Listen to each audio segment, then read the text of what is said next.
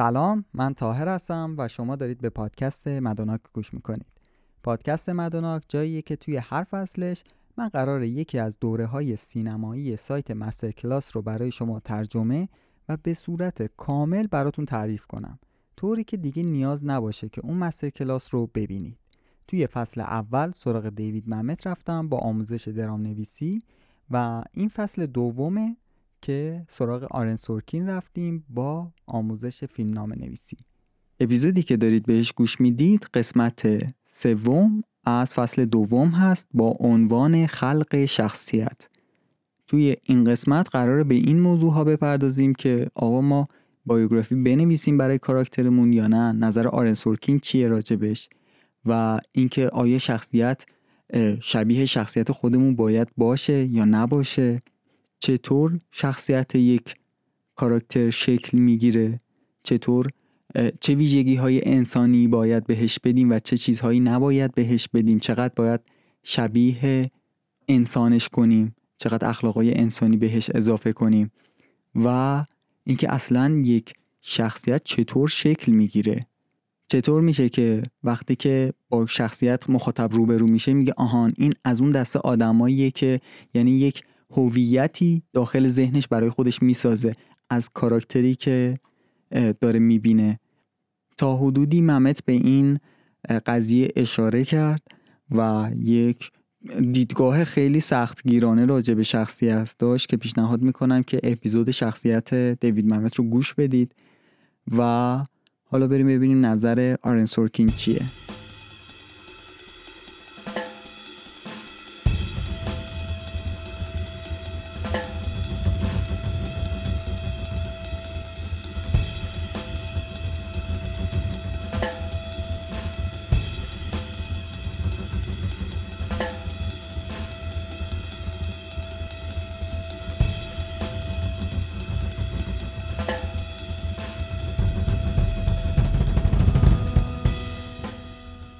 اول از هر چیز سورکین پیکانش رو میگیره سمت کسایی که برای شخصیتشون بیوگرافیای بلند مینویسن. کلی راجبه این که مثلا کاراکتر وقتی پنج سالش بود چی کار میکرد، بعد وقتی که شش سالش بود چی شد، هفت سالش بود رفت مدرسه چه اتفاقی براش افتاد و چیزهایی از این قبیل مینویسن.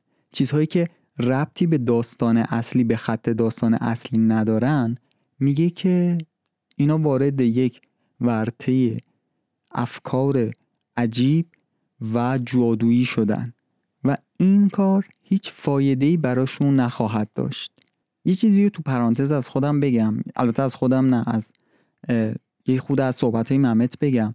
مامت میگفت کسایی که میان شروع میکنن برای کاراکترشون بیوگرافی مینویسن، اینها آدمایی هن که فرار میکنن از کار اصلی که باید انجام بدن. مثلا بازیگرها برای اینکه درد بد بودن رو عقب بندازن، چون میگفتش که اگر بازیگری بخواد خوب باشه اولش با این شروع میشه که بد باشه، اونو بد اجرا کنه، بعد هی تصحیح کنه خودش رو تا خوب باشه و این بد بودن یه دردی داره. برای اینکه این بد بودن رو عقب بندازیم میایم چیکار میکنیم؟ میایم شروع میکنیم خودمون رو درگیر کارهای دیگه میکنیم. و اخیراً یه پادکستی گوش دادم، فکر میکنم از هلی تاک بود، که راجب مسئله فعال نمایی صحبت میکرد و توی این مسئله میگفتش که ما میایم هزار و یک کار انجام میدیم برای اینکه بگیم که داریم توی این حوزه کار میکنیم، بگیم که برای رسیدن به این هدف داریم تلاش میکنیم، ولی در اصل ما کار خاصی نمیکنیم، ما داریم انجام کار اصلی رو به تعویق میندازیم. در هر صورت کاری پیش نرفته. ما مثلا برای فیلم ساختن میریم مثلا کلاسای فلان میریم، کلاسای فلان فلان دوره هم بریم، پادکست مدوناک هم گوش بدیم، ولی در اصل هنوز فیلمی نساختیم و این رو من خیلی دیدم، هم بین دوستان خودم، حالا بحثو نمیخوام جای دیگه ببرم، ولی هم مامت هم سورکین به این معتقدن که نوشتن بیوگرافی طولانی، حالا مامت که مستقیما اشاره میکنه میگه که برای اینی که ترس بد بودن رو، اون درد بد بودن رو عقب بندازیم و آرون سورکین هم میگه که شما وارد یه ورطه دیگه ای شدید هستن. خب برگردیم به مسئله کلاس آرون سورکین. آرون سورکین میگه که توی شروع کار، مخصوصا توی شروع کار، هر چیزی جز مانع و انگیزتون شما رو قطعاً گمراه میکنه. مثلا من هیچ وقت نمیام بگم که وقتی که کاراکترم پنج سالش بود علاقه شدیدی به پینا باتر داشت، به کره بادوم زمینی داشت، چون کاراکتر من هیچ وقت پنج ساله نبوده. کاراکتر من سنش از زمانی شروع شده که توی فیلمنامه اومده. مثلا اگه داریم راجع به یک جوون صحبت میکنیم، یک جوون مثلا بیست بیست و پنج ساله، کاراکتر من زیر اون عدد رو هیچ وقت تجربه نکرده. زمانی میتونیم راجع به پنج سالگی کاراکترمون صحبت کنیم که مثلا یه جا توی فیلم اشاره کرده باشیم، توی یکی از فلاشبک‌ها یا اصلا توی یک دیالوگ، که آقا این شخص وقتی پنج سالش بود پدرش رو از دست داد. آره، اینجا کاراکتر ما پنج سالگی رو هم تجربه کرده. حالا جدا از بایوگرافی، آرون سورکین میگه من هیچ وقت اول کار نمیام مثلا یه کاغذ سفید بردارم، بشینم پشت میزم، با خودکار شروع کنم صفات کاراکترم رو بنویسم، یا مثلا چیزهایی که دوست داره بیام بنویسم. خب این کاراکترم کره بادوم زمینی دوست داره، حالا نمیدونم چه گیری داده به کره بادوم زمینی، هی کره بادوم زمینی رو مثال میزنه. یا مثلا بیسبال دوست داره، فوتبالیست خوبی نیست، وقتی میره مدرسه موهاشو از چپ به راست میده، وقتی تو خونه است موهاش شلخته است، یا همچین کیفیت هایی. هیچ وقت این کارو انجام نمیدم و فکر میکنم اونهایی که این کارا رو انجام میدن برای کاراکترشون، این کارو میکنن چون فکر میکنن که میتونن با این کار، یعنی هرچی این المان‌های انسانی برای شخصیتشون بیشتر بنویسن، این شخصیتشون رو انسانی‌تر و واقعی‌تر میکنن. ولی بذارید بهتون بگم در نهایت چه اتفاقی میفته. مثلا یک صحنه‌ای دارید شما و حالا این لیست هم نوشتی گذاشتی کنار دستت، داری یک صحنه‌ای رو مینویسی و مثلا این شخص جوون از پدرش میخواد یه پولی بگیره، مثلا سر صبحونه است، میخواد بحثو باز کنه که یه پولی قرض کنه یا یه پولیو حالا بالاخره به هر طریقی از پدرش بگیره. بعد شما برمیگردی کاغذی لیستی که نوشتی رو نگاه میکنی، کیفیتایی که این شخص داره، و میبینی مثلا توش نوشتی که این شخص کره بادوم زمینی دوست داره. بعد می تو سند اضافه میکنی که آره مثلا این کره بادوم زمینی میمالید هی رونونش وقتی میخواست صحبت کنه، وقتی داشت صبحونه میخورد. و راحت بگم forget it، فراموشش کن آقا، این چیزا رو کلن بریز دور، اینا به هیچ وجه به کارت نمیاد. سخت به این بچسب که الان انگیزه این شخص اینه که یه جوری از پدر مادرش پول بگیره، از باباش پول بگیره، بحثو باز کنه. و مشخصا اگر مثلا صحنه‌تون اینطور شروع شه که این شخص بیاد بگه که بابا من پول میخوام و انگیزه رو اینطور مشخص کنید و بابا بگه که باشه پسرم بذار صبونم بخورم بعد میرم برات کارت به کارت میکنم، شما حیف کردید صحنه رو. یعنی از پس این مانع سری گذشتید، خیلی راحت حلش کردید، یه درخواستی داشته سری اجرا شده. قطعاً باید پدر باش مخالفت کنه و تبدیل به یک مانع بزرگ بشه و روی این تمرکز کنید، نه اینکه بیاید ببینید که مثلا سر صبونه این کره بادوم زمینی رو داره میماله که بهش یک صفت انسانی داده باشید. وقتی که تمرکزتون رو روی انگیزه و مانع بذارید، یه موقعیتایی وسطاش خودتون میبینید که جا داره اون علاقی که دوست دارید به کاراکترتون اضافه کنید براتون پیش میاد. مثلا یه صحنه پیش میاد، شما میتونید یه کاری کنید کاراکترتون یه جوک راجع به کره بادوم زمینی بگه، بعد اونجاست که مخاطب میفهمه که آقا این از کره بادوم زمینی خوشش میاد. صحبت از دادن صفات انسانی به کاراکتر شد.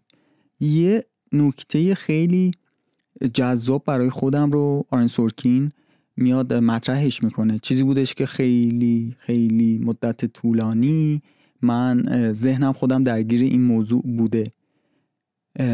سورکین میاد چی میگه؟ میگه میدونم که شاید به نظر بیاد که هدف باید رسیدن به کاراکتری باشه که تا جایی که میشه شبیه آدمای واقعی باشن، آدمایی که تو روزمره باشون برخورد میکنیم و زندگیاشون رو میبینیم.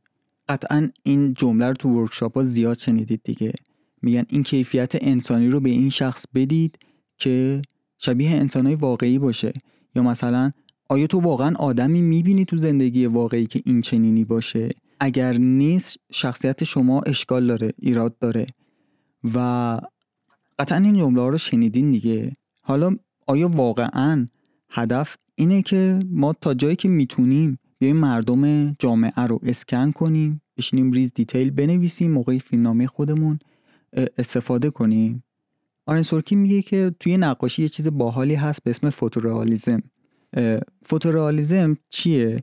یه نقاشی‌هایی هست توی پاساژ قائم قطعاً زیاد هستش و توی پیجای اینستاگرام که مخصوص نقاشی‌ان خیلی دیدیم که فکر می‌کنیم عکسه، ولی میایم نزدیک‌تر میشیم به اثر، می‌بینیم که نقاشیه، این یه سیاه قلمه، انقدر با جزئیات و تمیز اون رو کشیده که ما فکر میکنیم عکس، جذابیتی داره دیگه این کار. حالا تو نویسنده ها خیلی ها میگن که میشینیم به صحبت های مردم گوش میکنیم و دقیقاً سعی میکنیم طوری بنویسیم که مردم حرف میزنن. از اون طرف هم یک سری بازیگر میان سعی میکنن با اسکن دقیق تک تک رفتار اون کاراکتر، یعنی اون آدم، همون رو کپی میکنن توی کاراکترشون و تا جایی که میشه شبیه همون انسان واقعی اون رو بازی میکنن، همون لحن، همون تون.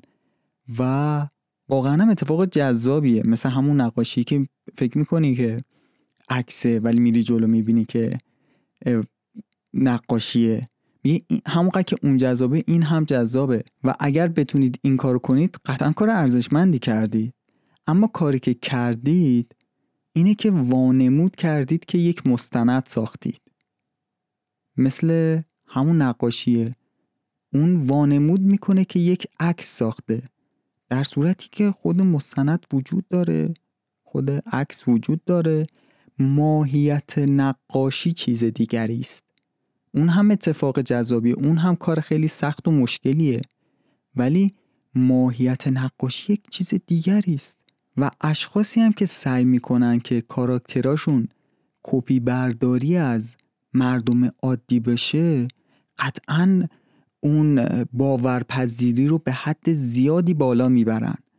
ولی اینکه کاراکتر شبیه انسانهای معمولی باشه هیچ قسمتی از درام نیستش، یعنی از اجزای اصلی درام نیست. مثل همون نقاشی، ماهیت نقاشی این نیستش که عین به عین بتونی بکشی. یا مثلا خواننده‌ای رو تصور کنید که این توانایی رو به دست آورده که صدای یک سازی رو در بیاره و شما مثلا توی کنسرت هستید، چشاتون رو بستید و چشاتون باز میکنید، میگه اه من فکر میکردم تا الان این فلوت بوده، نگو این خواننده است. و قطعا کار خیلی سخت و خیلی دشواریه، ولی خب یه نوازنده فلوت اونجا هستش که میتونه این کار رو انجام بده و خیلی کارهای بهتر هم میتونه با فلوتش انجام بده. نیازی نیستش اصلا همچین کاری. آرون سورکین میخواد این رو به ما بگه که اینکه عین به عین شبیه واقعیت باشه اون برای مستنده، از اجزای درام نیستش.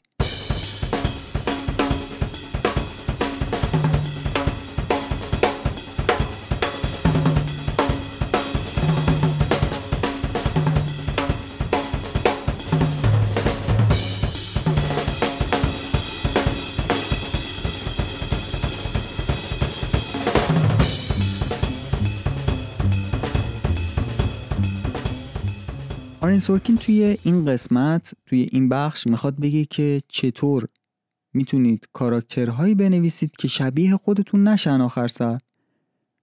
و میگه که اول اینکه من نمیتونم اینو به شما یاد بدم کامل که چطور یه شخصیت بنویسید که شبیه خودتون نباشه. نمیتونم بهتون بگم که اگر مثلا سیاه پوستید راجع به یک سفید پوست بنویسید، اگر نمیدونم استریتید راجع به گی بنویسید، اگر جوونید راجع به یک پیر بنویسید، اگر مردید راجع به یک خانم بنویسید. این راهش نیست. فقط بهتون میگم که من چیکار میکنم خودم که تا حدی این اتفاق افتاده. اول از همه بگم که من یک آدم سفید پوست اهل آمریکا و یهودی هستم و برای من واقعا مشکله که بتونم راجع به زندگی یک سیاه پوست توی قرن بیست و یک بنویسم یا زندگی یک گی همجنسگرا توی قرن بیست و یک بنویسم. واقعا نمیتونم اون دیدگاه رو داشته باشم، ولی کاری که میتونم بکنم اینه که اشخاصی که به عنوان دستیار استخدام میکنم تا کنارم با هم همکاری داشته باشیم، سعی میکنم توی اون اینترویو که ازشون میگیرم، توی اون مصاحبه‌ای که ازشون میگیرم، ببینم موزهشون چه شکلیه و سعی میکنم کسی رو انتخاب کنم که یک بک‌گراند کاملا متفاوت با من داشته باشه، یک نقطه نظر روبروی من باشه، چه از لحاظ سیاسی، چه از لحاظ فرهنگی، دینی، هرچی با من اختلاف بیشتر داشته باشه برای من جذاب‌تره. یا اگر هم اختلاف شدیدی یا مثلا یک دیدگاه خاصی برای خودش نداشته باشه، بتونه این جمله رو به من بگه که آرون، تو به این قشر از جامعه توجه نمی کنی. اگه اینجوری بگی این قشر اینطور برداشت میکنن. یعنی نظر یک جامعه دیگر رو بتونه برای من توضیح بده که ما بتونیم بحث کنیم و وقتی که بحثمون شروع میشه راجع به نقطه نظرها و میگم آهان، این یعنی که یک کاراکتری داره خلق میشه از توی این بحث‌های ما که یک نقطه نظر متفاوت با چیزی که من آرون سورکین هستم داره. اتفاق جالبیه دیگه، میگیری یک سری آدم‌های خیلی متفاوت‌تر از خودش رو با دیدگاه‌های خیلی متفاوت‌تر از خودش استخدام میکنه تا از میون بحث‌هایی که با این اشخاص داره راجع به حالا کاراکترش، چون اینا دستیاراش هستن توی اتاق نویسندگی و قطعاً ازشون اینطور استفاده میکنه دیگه، از خلال این بحث‌ها میاد یک کاراکتری رو خلق میکنه که شبیه خودش نیست. این تکنیکیه که آرون سورکین میگه من استفاده میکنم برای خلق شخصیت‌هایی که شبیه خودم نباشه. صحبت از تکنیک شد. آرون سورکین توی مستر کلاسش یک شاه بیتی رو میگه که به نظر من از این اپیزود ما همین رو برداشت کنیم، یعنی این قسمت رو برداشت کنیم، این اپیزود کار خودش رو کرده. آرون سورکین اگر از اول فصل گوش داده باشید میبینید رو دو تا کلمه، یعنی اپیزودی نیستش این دو تا کلمه ازش استفاده نشه. یکی obstacle and intention، یا بهتر بگم intention and obstacle، انگیزه و مانع. حالا یک کلمه دیگر رو به این دوتا اضافه میکنه، میگه intention obstacle and techniques، انگیزه، مانع و تاکتیک. حالا این یعنی چی؟ بریم بازش کنیم ببینیم اینجا منظور سورکین یعنی چی. سورکین میگه من وقتی که نوشتن رو شروع میکنم هیچ شخصیتی توی ذهنم ندارم، یعنی از قبل نمیدونم که آقا این شخصیت من چه تیپیه، داستانش چه شکلیه، ولی شخصیت های من از انگیزه ها و مانع های من تولد پیدا میکنن، شکل میگیرن. و اون چیه؟ یعنی چی باعث شکل گیری این شخصیت میشه از انگیزه و مانع؟ اون تاکتیکیه که این شخصیت استفاده میکنه برای اینکه از اون مانع بگذره. این تاکتیکی که این شخصیت استفاده میکنه چیزیه که شخصیت رو میسازه، یعنی روشی که این شخص استفاده میکنه برای اینکه از اون مانع فائق بیاد اون شخصیت رو شکل میده. چجوری از این مانع گذشت؟ اینه که شخصیت رو شکل میده. بیایم چند تا مثال بزنیم که این قضیه برامون واضح بشه. مثلا توی فیلم سوشال نتورک که راجب خالق فیسبوک هست، پیشنهاد میکنم که این فیلم رو حتما ببینید، یکی از فیلم‌های خوبه، من خودم خیلی دوست داشتم. خود آرون سورکین هم به خاطرش جایزه اسکار گرفته، کارگردانش هم که استاد فینچره. برای فیلم سوشال نتورک سورکین میگه که من چی داشتم؟ من یک بلاگ پستی داشتم که روز فلان، روزی که حالا میگن که فیسبوک اون روز متولد شده، محتویات این بلاگ چی بود؟ این بودش که مارک رفته بوده سر قراری، یعنی کلا داستان این بلاگ چی بوده؟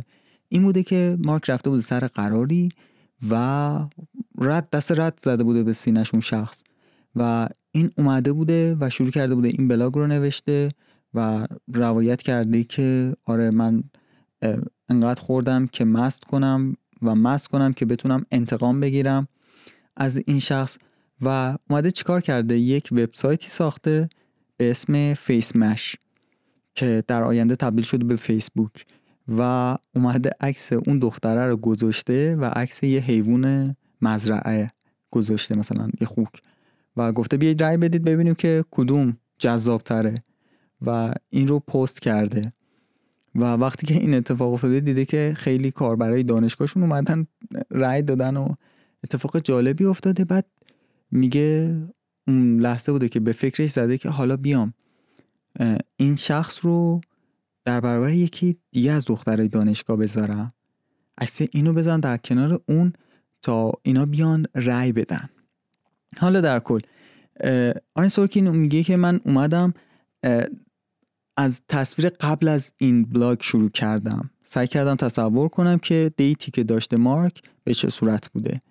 و خب حالا انگیزه این شخص چیه؟ انگیزه این شخص خیلی ساده است، میگه هممون هم این رو تجربه کردیم. انگیزمون اینه که یا آدمی باشیم، آدم کولی باشیم، آدمی باشیم که توی هر جمع بهش اشاره میشه، آدم خاص جمع باشیم و دخترها به همون توجه کنن، بتونیم سر قرار با دخترهای مختلف بریم، و یا آدم سوشالیستی باشیم. حالا حالا میخوایم بگیم که چجوری شخصیت مارک خلق شده. تاکتیکی که استفاده کرده مارک برای این کار چی بوده؟ یعنی انگیزش این بوده. حالا تاکتیکش چی بوده؟ تاکتیکش این بوده که اومده به جای این که خودش رو آدم سوشالی بکنه، چون میبینی که مانعش اینه که آقا نیست این اتفاق، این آدم این شکلی نیست، میاد چی کار میکنه؟ تاکتیکی که استفاده میکنه اینه، میاد یک دنیای سوشال مجازی میسازه و خودش یه حالت شهردار توی اون میشه. و از با استفاده از این تاکتیکه که میتونه به اون خواستش برسه یا اون خواستش رو ارضا کنه. و حالا سورکین میگه که برای مانع من دست و بالم خیلی باز بود، چون مانع برای بزرگترین وبسایت دهه اخیر چیه؟ یه عالمه است. ولی میخوایم بگیم که با استفاده از تاکتیکی که مارک استفاده کرد برای اون انگیزه و مانعش، تبدیلش کرد به این شخصیتی که ما ازش توی ذهنمون ساختیم. بریم توی یه فیلم دیگه این رو آنالیز کنیم، ببینیم که چطور از انگیزه و مانع و تاکتیکی که این شخص استفاده میکنه شخصیت متولد میشه و تو ذهن ما شکل میگیره. بیشتر منظورم اینه. توی فیلم وست وینگ کاراکتر توبی، کاراکتر توبی کاراکتریه که ما میبینیم که یه خیلی راستگوه و خیلی رک حرفش رو به رئیس جمهور میزنه و مثلا بهش میگه و شروع میکنه نصیحت کردن. رئیس جمهور رو، نفر اول یک کشور رو، شروع میکنه این توبی نصیحت کردن و با اینکه احترام زیادی برای رئیس جمهور قائله مثل افراد دیگه، ولی افراد دیگه میبینیم که چاپلوسی میکنن و نقطه ضعفای رئیس جمهور رو به رخش نمیارن. ولی این توبی تاکتیکش، ببینید تاکتیکش اینه که رک و صریح حرفش رو به نفر اول یک کشور بزنه و با این تاکتیک، یعنی رکگویی و صداقت، ما شروع میکنیم توی ذهنمون یه کاراکتری از توبی ساختن. یه قسمت از وستمینستر رو براتون میذارم ببینید که چطور شخصیت توبی در خلال صحبتاش با رئیس جمهور توی ذهن ما شکل میگیره. Your father used to hate you, didn't he, Mister President? Excuse me? Your father used to hit you, sir? Yeah. Not like a spanking? He hit me. Why? He punched you. I'm done being polite now. He did it because you made him mad, but you didn't know why. Toby, it was a complicated relationship. Can I help you? It was because you were smarter than he was. It was a complicated relationship. He didn't like you, sir. That's why he hit you. That's why people hit each other. He didn't like you. You were smarter than he was. Why are we talking about this? So maybe if you get enough votes, win one more election, you know? Maybe your father... You have stepped way over the line, and any other president would have your ass on the sidewalk right now. Yes, sir. They'd have had you on the sidewalk a long time ago. I don't know what the hell goes on in a Brooklyn shrink's office, but get it the hell out of my house. Thank you, Mister President. کاری که من برای وست وینگز کردم تقریباً برای تک تک شخصیت‌ها این بودش که زمانی این کاراکترها شخصیت واقعیشون رو رو می‌کردن، زمانی متوجه شخصیت واقعی این کارمندهای دولت می‌شدیم که رئیس جمهور به نحوی اونها رو ناامید کرده بود و اون تصویر خیالی که برای خودشون ساخته بودن با واقعیت روبرو می‌شد و می‌دیدن که هیچ شباهتی به هم ندارن. این زمانی بود که تک تک کاراکترها خود واقعیشون رو نشون میدادن. این تکنیکی بودش که آرون سورکین برای کل کاراکترهای وست وینگز استفاده کرده بود.